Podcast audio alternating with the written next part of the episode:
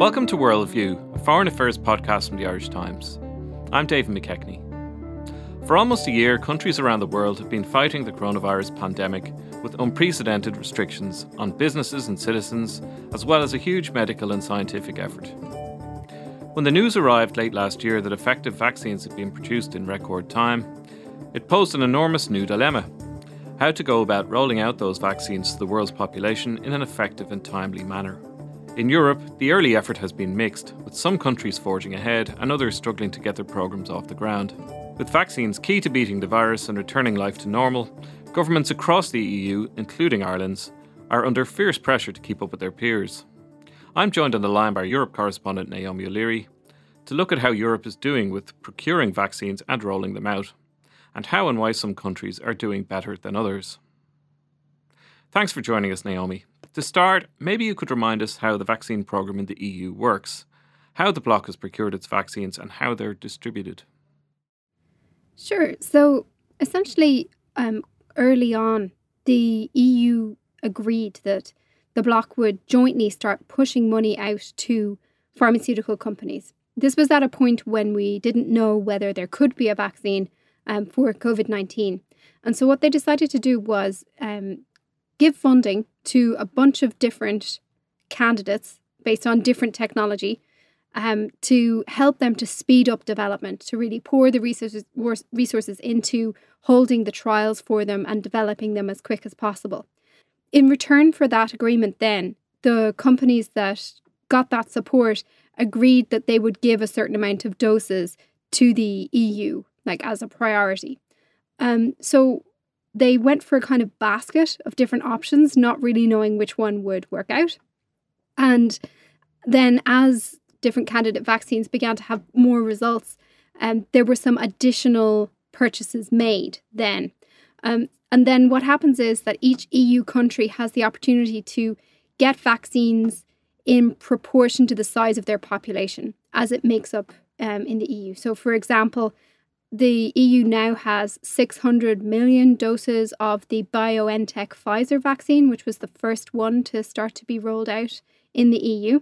Um, and then Ireland, for example, would get the proportion of that 600 million in uh, in proportion to the size of its population, which is about kind of 1% of the EU's overall pop- population.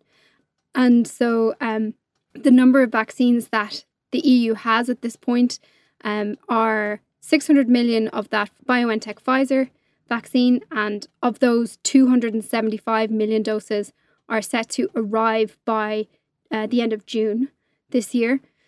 Then that's of a, a total production that the company is is hopes to make of two billion this year. Then Moderna is the second vaccine to have gotten uh, approval for the EU um, through the European Medicines Agency. And of that, there's 160 million doses, and they're all due to be delivered by the end of the year. And again, Ireland will have access to the same percentage of those 160 million as its population represents in the overall EU.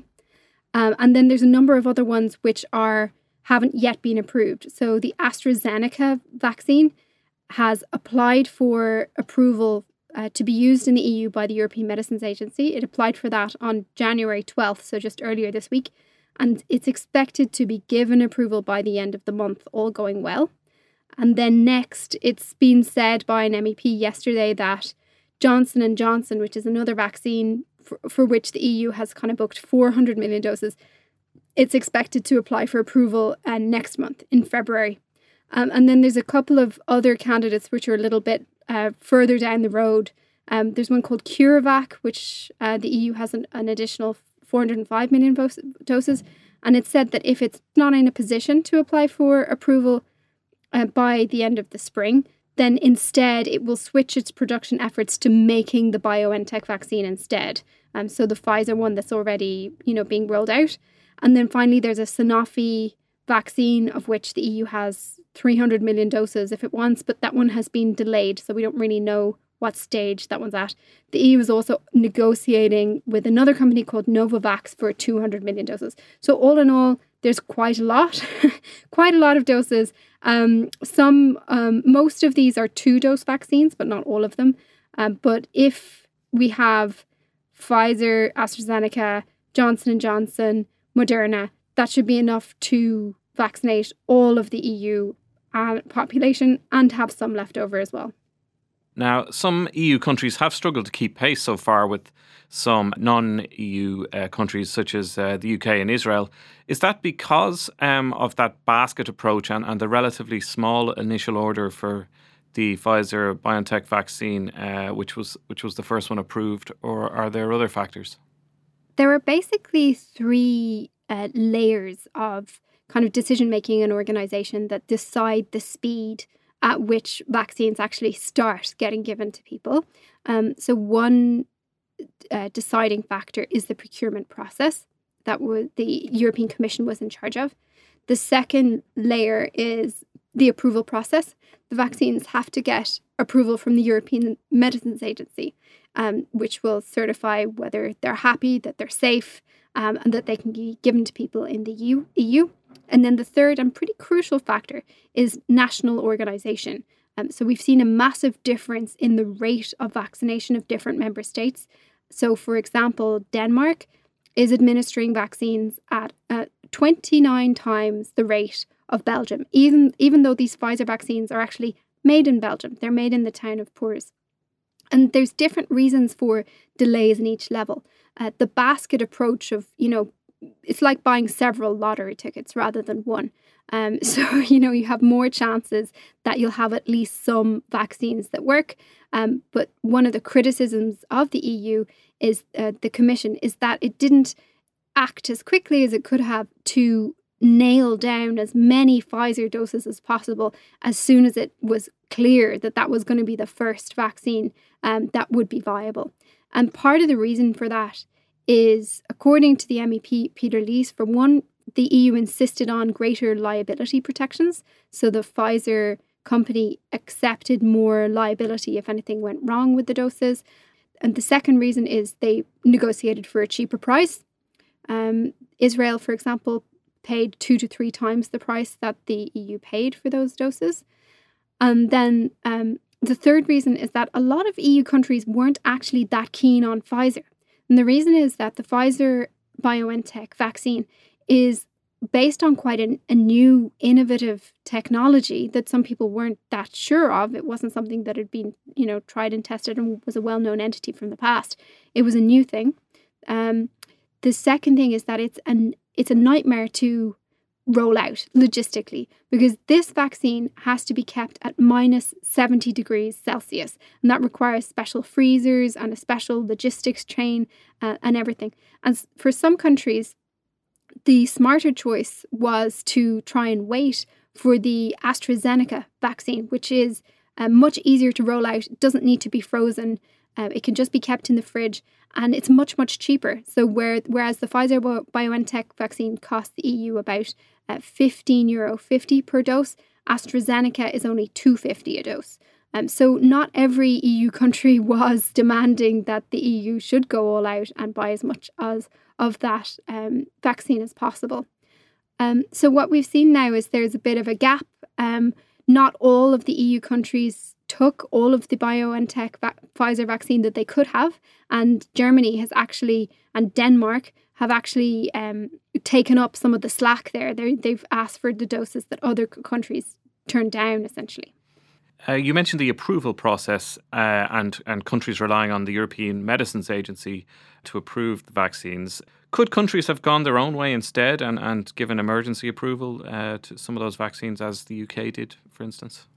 Yeah, technically they could have. Um, that you could go for a national emergency marketing approval. Um, it's more of a slapdash process, and part of the argument for going through the European Medicines Agency and going down the normal route was partly to inspire public faith in the vaccines. The EU, particularly some EU countries like France, have a very high percentage of skepticism about vaccines in their population. So there was an argument among politicians that we needed to do this rigorously well. You know, we needed to do it according to the normal channels. Um, and could the EMA have been faster? Well, we know it could have because they moved up their approval times. So initially, for example, a meeting was to be held on the Pfizer vaccine before Christmas, and they moved it up by about eight days and ended up coming out with a quicker approval than they otherwise would have. And that's a reflection that, you know, it was possible to speed up the process. And, you know, it may be linked to the political pressure on them to do that. Then there are other other elements though. So the situation in the likes of the UK or say Israel is not directly comparable to that in the EU. Um, so just as an example, in Israel, for one, they paid many times over the price for Pfizer. The other thing is that they agreed a special deal with Pfizer that um, their population would essentially be a kind of an experiment for the company. So they would roll out the vaccines and they and the Israeli state would share the information from the vaccine program with the company. So they, they use it as part of their development process. And in return, Israel gets many, many vaccines earlier than other people. And that's why they've been able to vaccinate a very, very impressive 22% of their population already, which, you know, for comparison, the best performer in the EU is Denmark, which is on just over 2% of its population. Germany has been accused of going uh, rogue and ordering uh, additional Pfizer doses outside the, the joint procurement process. And, and this week, European Commission President Ursula von der Leyen and insisted that no member state was allowed to procure, procure vaccines outside that agreement. What do we know of the German deal? Is, is that going ahead and has it caused disquiet in any way or any kind of split? It's caused a tremendous amount of bad blood and controversy. Um, so, as far as we know, Germany early on did have direct talks with Pfizer to buy an additional 30 million doses from the company. Now, the European Commission insists that this is all in the past and it's irrelevant to talk about it because since then, the number of doses uh, dedicated to the overall EU has gone from 300 million to 600 million. So there's plenty of doses for everyone. Um, this possibly reflected Germany's preference to have more Pfizer doses, while other countries were more circumspect about whether they actually wanted this vaccine or not. Um, as I mentioned, Germany has also taken up the slack. Not not every EU country did uh, take up the opportunity to get the maximum Pfizer doses that they could have. So Germany has kind of um, has chosen to kind of pick up that slack and get extra doses that way. Um, so yeah, it's caused an enormous amount of bad blood, and it is technically against what the EU had agreed. The EU agreed that they wouldn't do these bilateral deals with the pharmaceutical companies. Everyone would negotiate together. And it is hard to imagine that if every EU country, all of the 27, had separate negotiations with the pharmaceutical companies, that especially the likes of small countries like Ireland would have come out better because you just simply, you know, you don't have the clout to demand that you get priority unless you're going to pay many, many, many times over the odds. So it was probably, it was almost undoubtedly better for small and medium sized countries in the EU, particularly ones with less funds, to negotiate collectively. But uh, larger countries, the likes of Germany, perhaps France, they possibly could have done better if they went out on their own. But definitely collectively, and the majority of the EU will have done better in this joint negotiation because you simply have more clout, more money. Now, I know some MPs have expressed frustration at the procurement process and said they haven't had enough information on the deals the EU signed with these companies and, and such as pricing and timing of deliveries and, and other information. Is any of that uh, going to become available? Yeah, so there is a lot of demand from the European Parliament to have greater scrutiny over this process.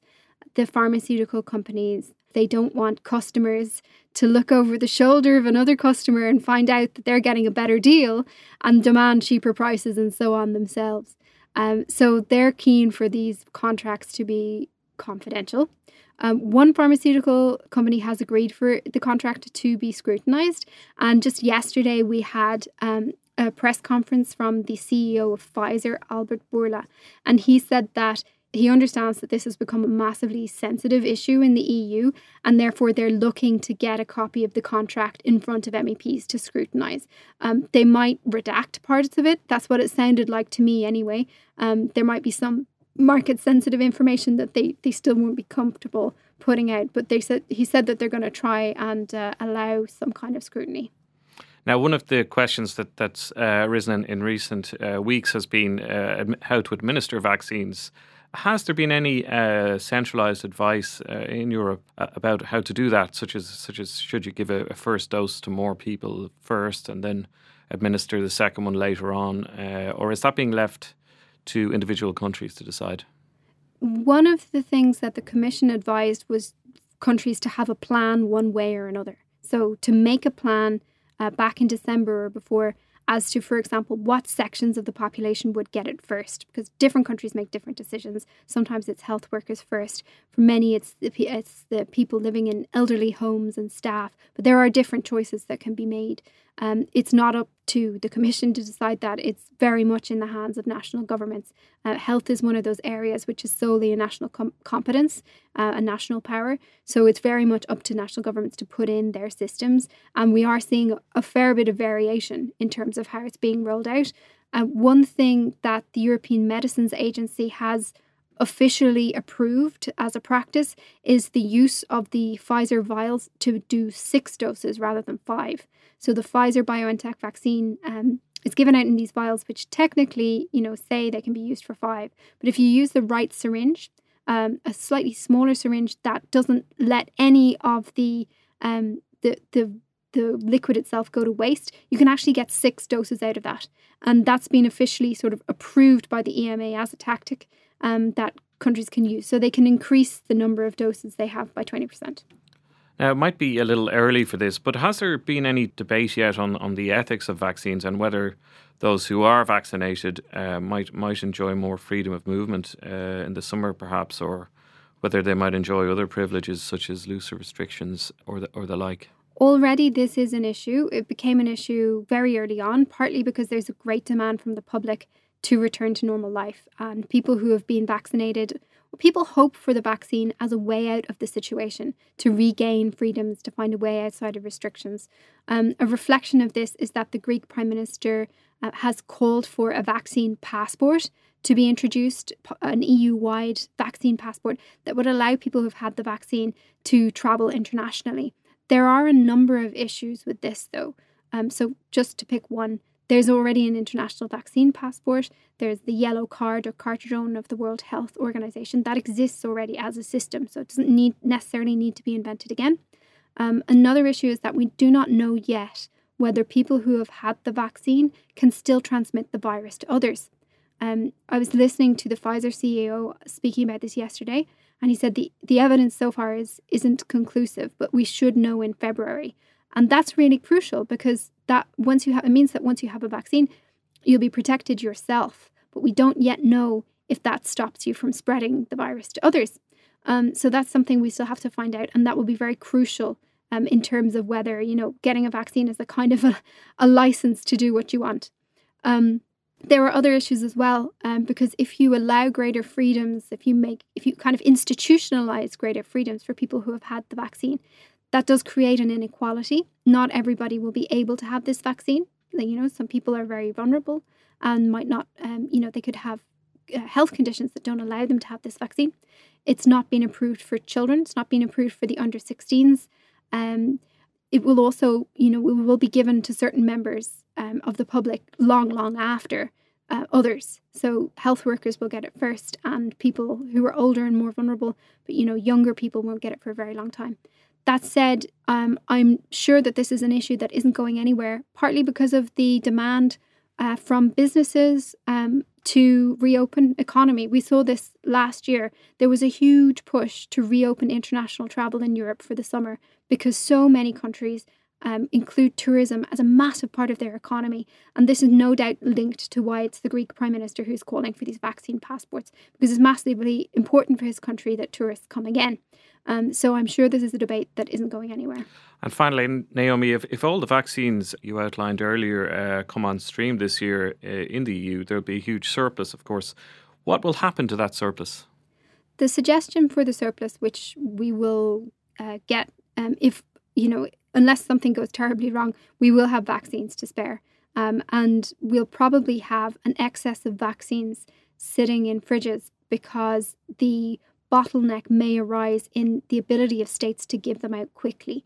you know, because the the rate at which the vaccines are being produced is really increasing exponentially because they're they're opening new factories you know they're they're really ramping up production and more and more vaccines are coming on stream so there's a big question about whether states are doing the same whether they're really ramping up in proportion um, but the leftover vaccines will um, the commission has suggested that member states can either sell them or donate them uh, to less fortunate countries and this highlights a huge inequality in the situation which is that Europe um, for all that we're, you know, arguing about, you know, the matter of months and difference in time of getting, or weeks in some cases, in, in terms of the arrival of vaccines, we are really, really um, at the front of the queue globally for these vaccines. I mean, there it's we've block booked an enormous percentage of the initial production.